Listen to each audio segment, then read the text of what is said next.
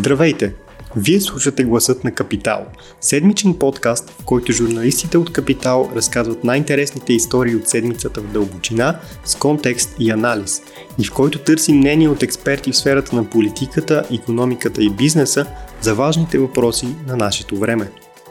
Здравейте, уважаеми слушатели! Вие сте с гласът на Капитал. Това, което чувате е гласът на Йоан Запрянов. България все още няма редовно правителство, но днес ние няма да ви занимаваме всъщност с тази част, която продължава да бъде буйна. Всеки ден е различно, така че дори да направим подкаст на тази тема, до утре тя ще бъде напълно различна. Вместо това ще си говорим с друга тема, която е, вече се превръща в Evergreen. Това е плана за възстановяване на България, по който трябва да дадат 12 милиарда лева. Правилно ли са лева, не са евро? Лева са, да. С мен, както чувате, са Ивайло Станчев, редактор в Капитал и Огнян Георгиев, също редактор в Капитал. Здравей, Иване. Привет. Да започнем с това, което на мен ми е много интересно. Това е всъщност вашата позиция. Ние трябва ли да бъдем оптимистични, че ще се излеят 12 милиарда евро пари в България за сравнително кратък период от време? Или сме доста скептични, както и към другите европари, които са се изливали в България последните 14 години? Отново, не са 12 милиарда евро, а са 12 милиарда лева. Според мен не трябва да сме твърде оптимистични за нищо в България, а трябва да сме доста по-реалистични. Като начало, една от работните версии на заглавие, за което работихме тази седмица, беше България търси майстори. Защото България търси правителство от една страна и от друга страна търси как да изхарчи тия пари. И за двете трябват майстори, и за двете трябват идеи, и за двете трябва капацитет. И двете към момента не изглеждат да се случват по най-добрия възможен начин. Аз не знам, това може би е третия подкаст на Капитал, в който говоря за плана за възстановяване. Те, то възстановяването почна да се случва, докато дойде този план. А, даже докато да, се одобри плана, той докато дойде, ние ще сме се. Точно така. Ние тази година ще, криза. ще отбележим а, ръст, който ще изтрие спада на БВП от миналата година, т.е. ние вече ще сме се възстановили на някакво ниво в края на тази година, те парите от плана, те първо ще дойдат. Тоест, това е много добро доказателство как Европа взима някакви решения и те постепенно и бавно влизат след това в а, реалната економика и ще променят тази економика години напред, години напред, за да видим ние как това ще се отрази на ситуацията. Сега, нашата теза в този брой е малко по-категорична, сравнено с а, изхождайки от опита ни с еврофондовете. Защото виждаме същите недостатъци на планирането и на идеите, които виждахме последните два периода с еврофондовете. Тоест, обяснявам много просто и ясно. България прави една административна рамка, пълнена с някакви идеи от администрацията и после решава къде да разпредели тия пари. Тоест, тя не мисли какво, какво може да се направи и как да използва пари за това нещо, а мисли имаме тези пари, как да ги оползотворим. Това е върнат менталитет, така да кажа. Тоест, ние няма да постигнем нещо, за което си мечтаем, а ще успеем да освоим и да изхарчим едни пари. Сега аз тук не искам да... Иво ще каже също някакви неща. Аз тук не искам да атакувам лично, примерно... Автора авторите на този план, да кажем, вице-премьера Пеканов и неговия кабинет. Той имаше два месеца и една готова рамка от ГЕРБ. Нали? Той нямаше много какво да направи с нея. Варианта, който би бил идеален, беше той да я махне и да почне на начало. Нямаше как това да стане. Има твърде много групи по интереси в това общество, които имат желание към тия пари.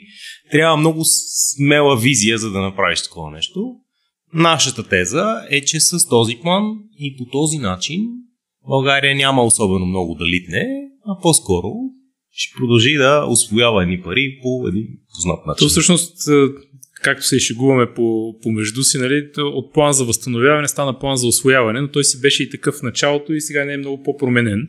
Въпреки, че има някои добри находки в него, като нали, някои фондове за бизнеса, някои конкурентни схеми за финансиране на възобновяеми енергийни източници или нещо друго, но като цяло това, което Йоги казва, концепцията му е точно такава на една поредна оперативна програма, която е структурирана от някакви събрани готови или полуготови проекти изостанали във времето, които да финансираме.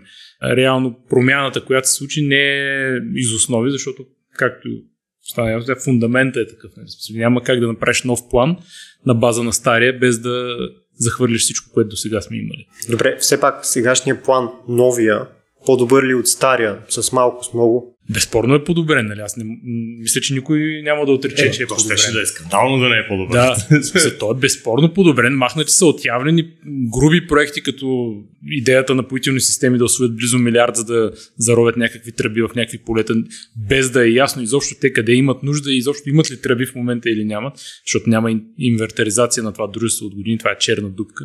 Това махането на този план е отлично решение според нас ще да бъде и много добро решение, ако се ограничат финансовите средства за столицата и се насочат към други региони. Сега тук имаше политически спор по, по тези Болна теми. тема е това за мен е болна тема. Няма да говоря за госпожа Фандъкова и нейния, нейната битка, която тя изводи успешно да запази парите.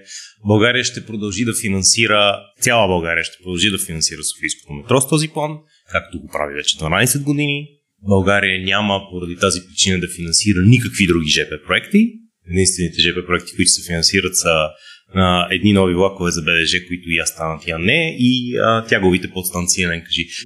Няма да влизам в тия детайли, но някакви неща са останали в този план, някакви неща mm-hmm. са се махнали, което е хубаво, някакви много хубави идеи са попаднали там, фондовете за бизнеса казахме, фондовете за бизнеса между другото са най-големия единичен проект, за милиард и 200, те ще представляват директна помощ за малки и средни компании, като част от тях ще са грантове, част от тях ще са финансови инструменти. Това беше големия спор. Доскоро как да бъдат разпределени.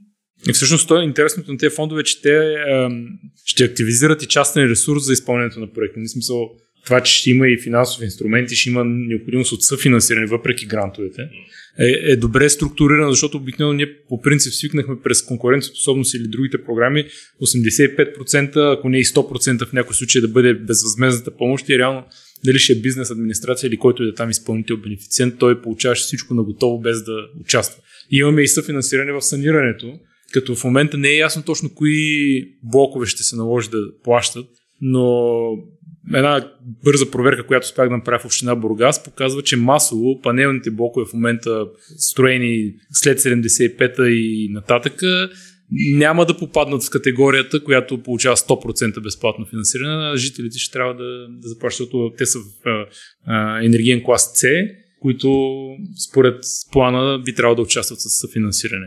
Добре, чисто административно сега как стоят нещата?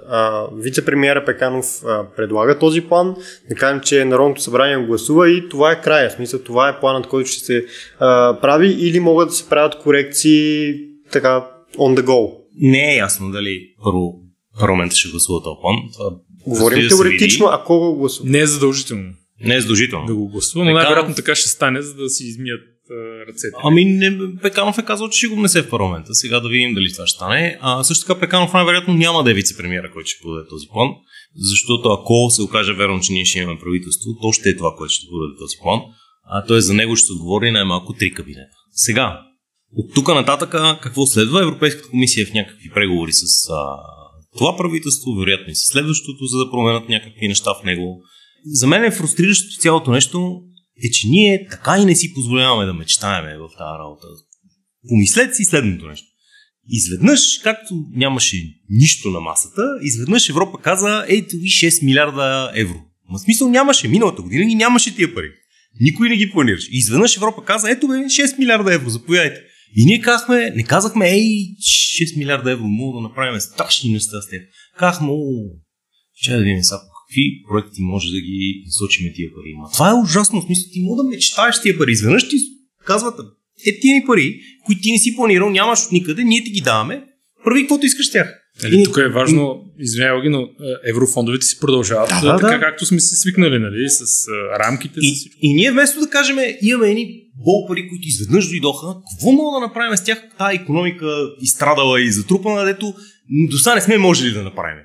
Като си говорихме с Иво за Станислав Дълчев, той каза космодруми ли искате да направим. Що да не направим космодруми? В смисъл, ако, ако това е което българска економика пък изведнъж никога не е можел да си позволи, а пак сега може да си позволи това ще ни направи, що не, нали, без да дойде да лети от тук в космос. Въпросът е друг. Въпросът е, че ти за да имаш този размах, някакси трябва да се освободиш от тази административна окова, която си се оковал, в която всичко е някакви планове, някакви фирми. Трябва да мислиш ангро малко, да, къде искаме да стигнем и после да си кажеш, бе, как да стигнем до там. Примерно, давам пример, бедността. В България има бедни, енергийно бедни, има минимално гарантиран доход за ромите и така нататък. То не е само за ромите, основните му потребители са роми. Ако искаме да решим бедността, казваме, искаме да решим бедността, за това трябва тази, тази и тази стъпка. Ние ще финансираме тази и тази стъпка, за да може това нещо след 10 години да го няма. Това е хубав план. Той има някаква крайна цел. Ние решаваме как да стигнем до там и финансираме това. И отделяме, примерно 40% от този план за това нещо, защото решаваме, че това не е важно. Някакси това липсва този размах. И според мен липсва, защото те в последните години едно всичко неща, които сме си говорили за герб, освояване и така нататък, но две, че всички ги е страх, че ще ги видят едва ли не като другите, които ще освоят сега едни пари, ще ги раздадат на едни компании и си казват, аз няма да го направя това, защото сега ще ме обвинат в еди си. Ама това е някак си от... Свивате крилете тази работа. В а, любимата ми дума, която прочетох днес, турбопопулизъм. Да, окей. Okay. Оги, аз едва ли ще разочаровам, защото ти това го знаеш, но хората мечтаят, просто мечтаят за доста различни неща. Хората мечтаят да освояват. И за... Някои хора това е, да усвояват. Ами, ами тези хора, които според мен така се занимават с тези планове, основната работа е да се мечтае да се освоява. Нали, може да освояваш наистина, като да, да вземеш пари и да свършиш нещо с тях, но винаги е било, както ти каза, обърната пирамида. Тоест, примерно, ние гледаме Европа, те казват, ние ще правим зелена сделка и ние си казваме, Оф, сега и ние трябва тук да занимаваме с а, Марица Изток, нали, тук да не, малко пред Ивайло не ми е удобно аз да, да обсъждам Марица Изток, но винаги е надолу с главата. Точно така, ма никой не, ма, чакай, никой не те кара да правиш каквото и да е. Европа ти дава едни общи рамки, така тия пари трябва да се ползват за... са много широки, защото те Диг, са в... Дигитализация да. е в а, зелено и така нататък, но ти дава едни общи рамки. Ти казва, измисли начина по който тия пари да финансират това. Ти мога да направиш каквото решиш с тях. В смисъл, да не говорим, че ти можеш да защитиш почти всеки проект пред Европа, ако е добре направен. В смисъл, Европейска комисия е гъвкава, що мога да защитиш а, метрото като проект, който да получи пари, значи мога да защитиш почти всеки проект, който си измислил. Тоест, ние просто не измисляме достатъчно проект. Това е.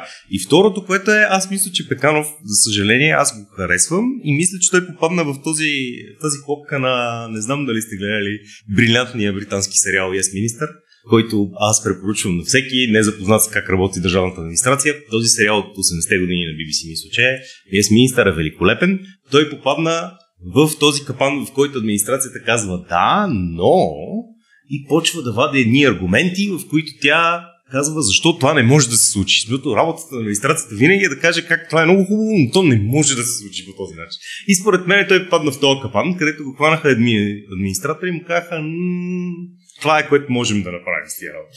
Което, висъл, аз разбирам как, е, как се е случило, просто казвам, че понякога е лошо. То даже не е лошо, ми жалко някак си става, защото ето, примерно, казва какво можеше да направим, нали, да помечтаем някакси по-ръчно. Ако вземем споменатата по-рано програма за саниране. Това са близо 2 милиарда лева, които държавата ще изхарчи по същия начин, както изхарчи предните 2 милиарда лева и няколко блока ще бъдат с нови фасади. Альтернативен вариант е примерно да се дадат по съответно някаква сума на домакинство ваучер за дали ще смяна на дограма, дали ще е слагане на изолация, дали ще е купуване на инверторен климатик, нов хладилник или пералник, които реално на, още на следващия месец ти свалят сметката за тока. Ако примерно хладилникът е 10 годишен и ти го купиш нов, с около 10 лева на месец ще ти намалее сметката за ток. Това е, е доказано по естествен път. Смисъл, разхода на едно един уред е толкова, разхода на Да, е, слагаш, сваляш, сваляш разхода на ниво домакинство и слагаш някакви ограничения. Примерно кажеш, не може сами да санирате апартаменти, трябва да се санира целият блок, иначе не може да се Но ето ви, примерно по 2 Но това са парите за апартамент. Тоест ти само, само слага ограниченията. Парите, как ги харчат, си е работа на фирмите и, и когато домакинството вече е дало ваучера и неговите пари, той ги е видял, те е 5000 лева или там колкото решим, че са и си е избрал фирма, тогава контрол по санирането вече ще е от всеки съсед на живо на момента, докато в другия случай в общината ограждат и блока, качват се някакви хора, влизат и в терасите, санират и ти не знаеш какво става, тече тук водата и така там, това не е от нас, заминават си и приключваш и парите са изхарчени, санирането уж е свършено, хората са недоволни, защото после всичко им е конденс, не виждат намалени сметки за ток или за парно. Добре, а в случай няма ли го и проблема, че всъщност те, а, тя тази сума няма да дойде бързо. Сега ние казваме, че се случва бавно, но всъщност общо в началото на годината или края на миналата, не съм убеден, а, нали, Брюксел каза, ще дадем тези пари, ето и 6 милиарда евро, 12 милиарда лева оги. И вие правете там каквото щете, но всъщност ти в, в този момент те какво хванаха в България? Едно правителство с общо нула обществено доверие, което си заминаваше. Един служебен кабинет, който има два, сега ще станат три месеца евентуално. Нали, ако нещо се случи, няма правителство, то даже вече е доста не знам, спрямо днешните новини, по-вероятно да няма, но то всеки ден е различно. Да кажем, че са 5 или 6 месеца. И след това идва друго правителство, което пък ще ги освоява тия пари. Нали? Та хубава дума освоява не, станаха и така нещата, че ние не можем всъщност да мислим на мащабно, да мечтаем широко и да си мислим как ще правим космодруми. Исторически мал шанс, това е. Исторически мал шанс имахме. А, но това някакси показва също така, че не може правителството да ти е водещо в а, взимането на инвестиционни решения. Не може държавата да е единствената, която решава това нещо. Трябва да имаш някакви работещи механизми от а, хора, институции, институции, не хора. От институции, частни, публични, всякакви, които могат да движат някакви дебати, каквото ще да става на, на върха. Смисъл, България, ако няма правителство, Белгия нямаше правителство две години. Смисъл, Италия имаше едни цикли, в които сменяше правителство на всеки 6 месеца. Тоест, ти дори да изпаднеш в тази криза, трябва да имаш достатъчно стабилна система, която да може да генерира стойност без задължително да разчита на човека на върха, който да казва накрая, е това ще стане. Смисъл, трябва да имаш някакси тия механизми ги няма. И, те, и, и то стана много ясно, че ги няма. Последните 6 месеца, една година, стана много че няма други механизми. Те има един механизъм, по който се взимат решения в тази държава и той се разпадна и ние в момента търсиме нов механизъм. Ма, може така, смисъл, ние трябва да се създадем някакви устойчиви структури. Не знам, за, за мен това е също показателно. Пример за това, че не си позволяваме нищо. Имаме 4 милиарда евро заеми. В смисъл, че Европейската комисия, Достъп до... Европейската комисия каза, всяка държава има право на грантове и на заеми. За България грантовете са 6 милиарда и има 4 милиарда евро заеми. Те седат там готови да бъдат отключени. До до година. Ние трябва да ги заявим до до година. Всички държави, ще проверя колко от тях, но почти съм сигурен, че всички държави са заявили тия заеми. Защото това са пари, които са на супер изгодна лихва, а, с а, въобще дългосрочен а, хоризонт и така нататък, гарантирани от Европейска комисия. Имаш ги парите, т.е. имаш някакъв достъп до финансиране, който ти казва, ела ги ползва и за какво ти трябва, ни казва, не, не, не знаем. Ма защо? Ми... Защо трябва да ги връщаме? Не може, да, не сме сигурни. А, защото сме свикнали да взимаме грантовете, а другото е... Ти имаш, и това аз във Варна бяхме седнали с кметовете на Варна и Шумен. И те мрънкат как и Варна и Шумен се разпадат, защото за всеки никога не е тайна, че инфраструктурата в областните градове е като третия свят и че тя се разпада и изглеждат потрясаващо. И те нямат пари да го оправят, защото Но молят правителството, да молят правителството на всеки два месеца да им плати канализации. Имаш 4 милиарда евро, които седат там. Ако трябва, кажи на общините, подавайте си проектите, имаме 4 милиарда евро, Взимаме ги и оправяме областните градове. Ако ще трябва това да е проектът в България, да кажеш, си оправяме всички 29 областни града, всички 29 областни града си подадат по 10 проекта, които според тях много успешно трябва да се случат, ще вземем тия пари, ще ги раздадем срещу това и общините ще са отговорни за връщането им или там държавата ще измисли механизъм. Ако ще е това да е, пак е проект, нали? И пак спадаме в тази клопка, че ама сега кои фирми, ама сега как ще стане това. То, то целият майндсет ни е блокирал. В смисъл, ние дори не можем да ползваме вече пари адекватно. Това е безумно.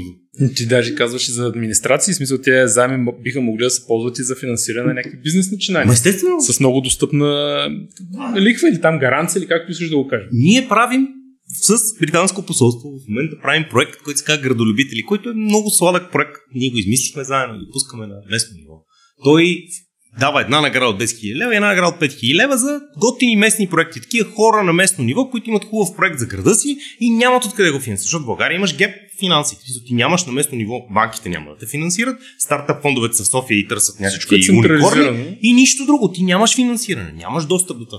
Почнаха да пристигат някакви интересни проекти от някакви хора и така нататък.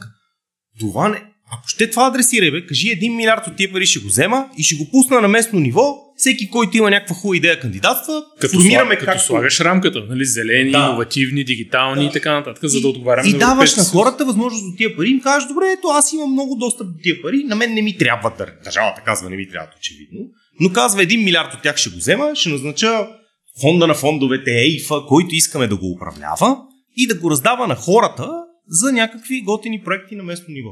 Ако трябва това да е, дори да по този начин да инститивизираш, да, да, да, да активизираш най-активната част от местните общности, нали? Пак е някаква стойност, която си създал. Но, но не, не, не, няма. Аз мисля, че още две минути, така като оставим а, да брейн Ще напише план. Не, не, не, освен, че ще напише план, ще стигнем и нали, до първоначалната теза, че по-добре да бяхме дали на всички по 2000 лева. Ма това не е да, лошо. да завъртим да, економиката за една година, две години и това е. Ние тази теза, аз не знам дали казахме Това не е лошо. в ефир. Да, Всъщност, не, не, не. Преди да почнем. я казвам. 12 милиарда и 800 милиона, ако ги разделим на населението на страната, се получават по 2000 лева на човек. Ако му ги дадете на всеки един, им, им кажете, трябва да ги изхарчите пари за мерки свързани с а, енергийна ефективност, а, подобряване на образованието или а, дигитални умения и така нататък и така нататък. Нещата ще изглеждат по съвсем друг начин. Да не говорим, че ще стигнат веднага в економиката. Може да се окаже пък по-ефективно. Сега знам ли, тук много економисти ще Най-малко- изхейтат за това, Да, че да, да, си да- позволяваме да кажем, че трябва да дадат бъде- пари на хората. Ще бъде избегнат корупционния фактор. Колкото и да е голям. 10, 20, 30% няма значение. Тези пари реално ще стигнат до хората. Защото през всяка друга форма, обществена поръчка, проект или така нататък, винаги има един, едни отчисления, които някъде изчезват. Така да е в рамките на фантазиите всичко може. На корицата на Капитал тази седмица е България с една така с порутени тухли и не от заглавието на корицата ни те да че това ще бъде един фасаден ремонт.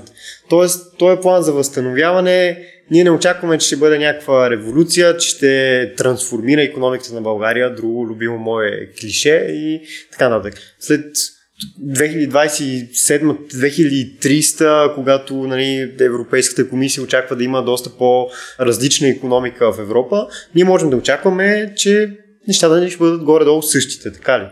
Това е много смело заявление. Не мога да кажа дали ще са същите. Мога да кажа, че това, което виждаме, че много повече може да се направи от това, което е планирано. Сега, очевидно е, че някакви резултати ще бъдат постигнати, но какви да са толкова грандиозни тия резултати след 14 години еврофондове в България? Още нямаме магистрали, още нямаме бърз влак до Бургас, Точно така. Любимия ми проект с бързи пак до Бургас. енергийно ефективни обществени сгради. Какво имаме? В смисъл, какво очакваме да се случи? Значи, моето лично притеснение е, че въпреки, че за тези 14 години нямахме, а, все още нямаме а, читави магистрали, общото няма нито една пусната магистрала от край до край.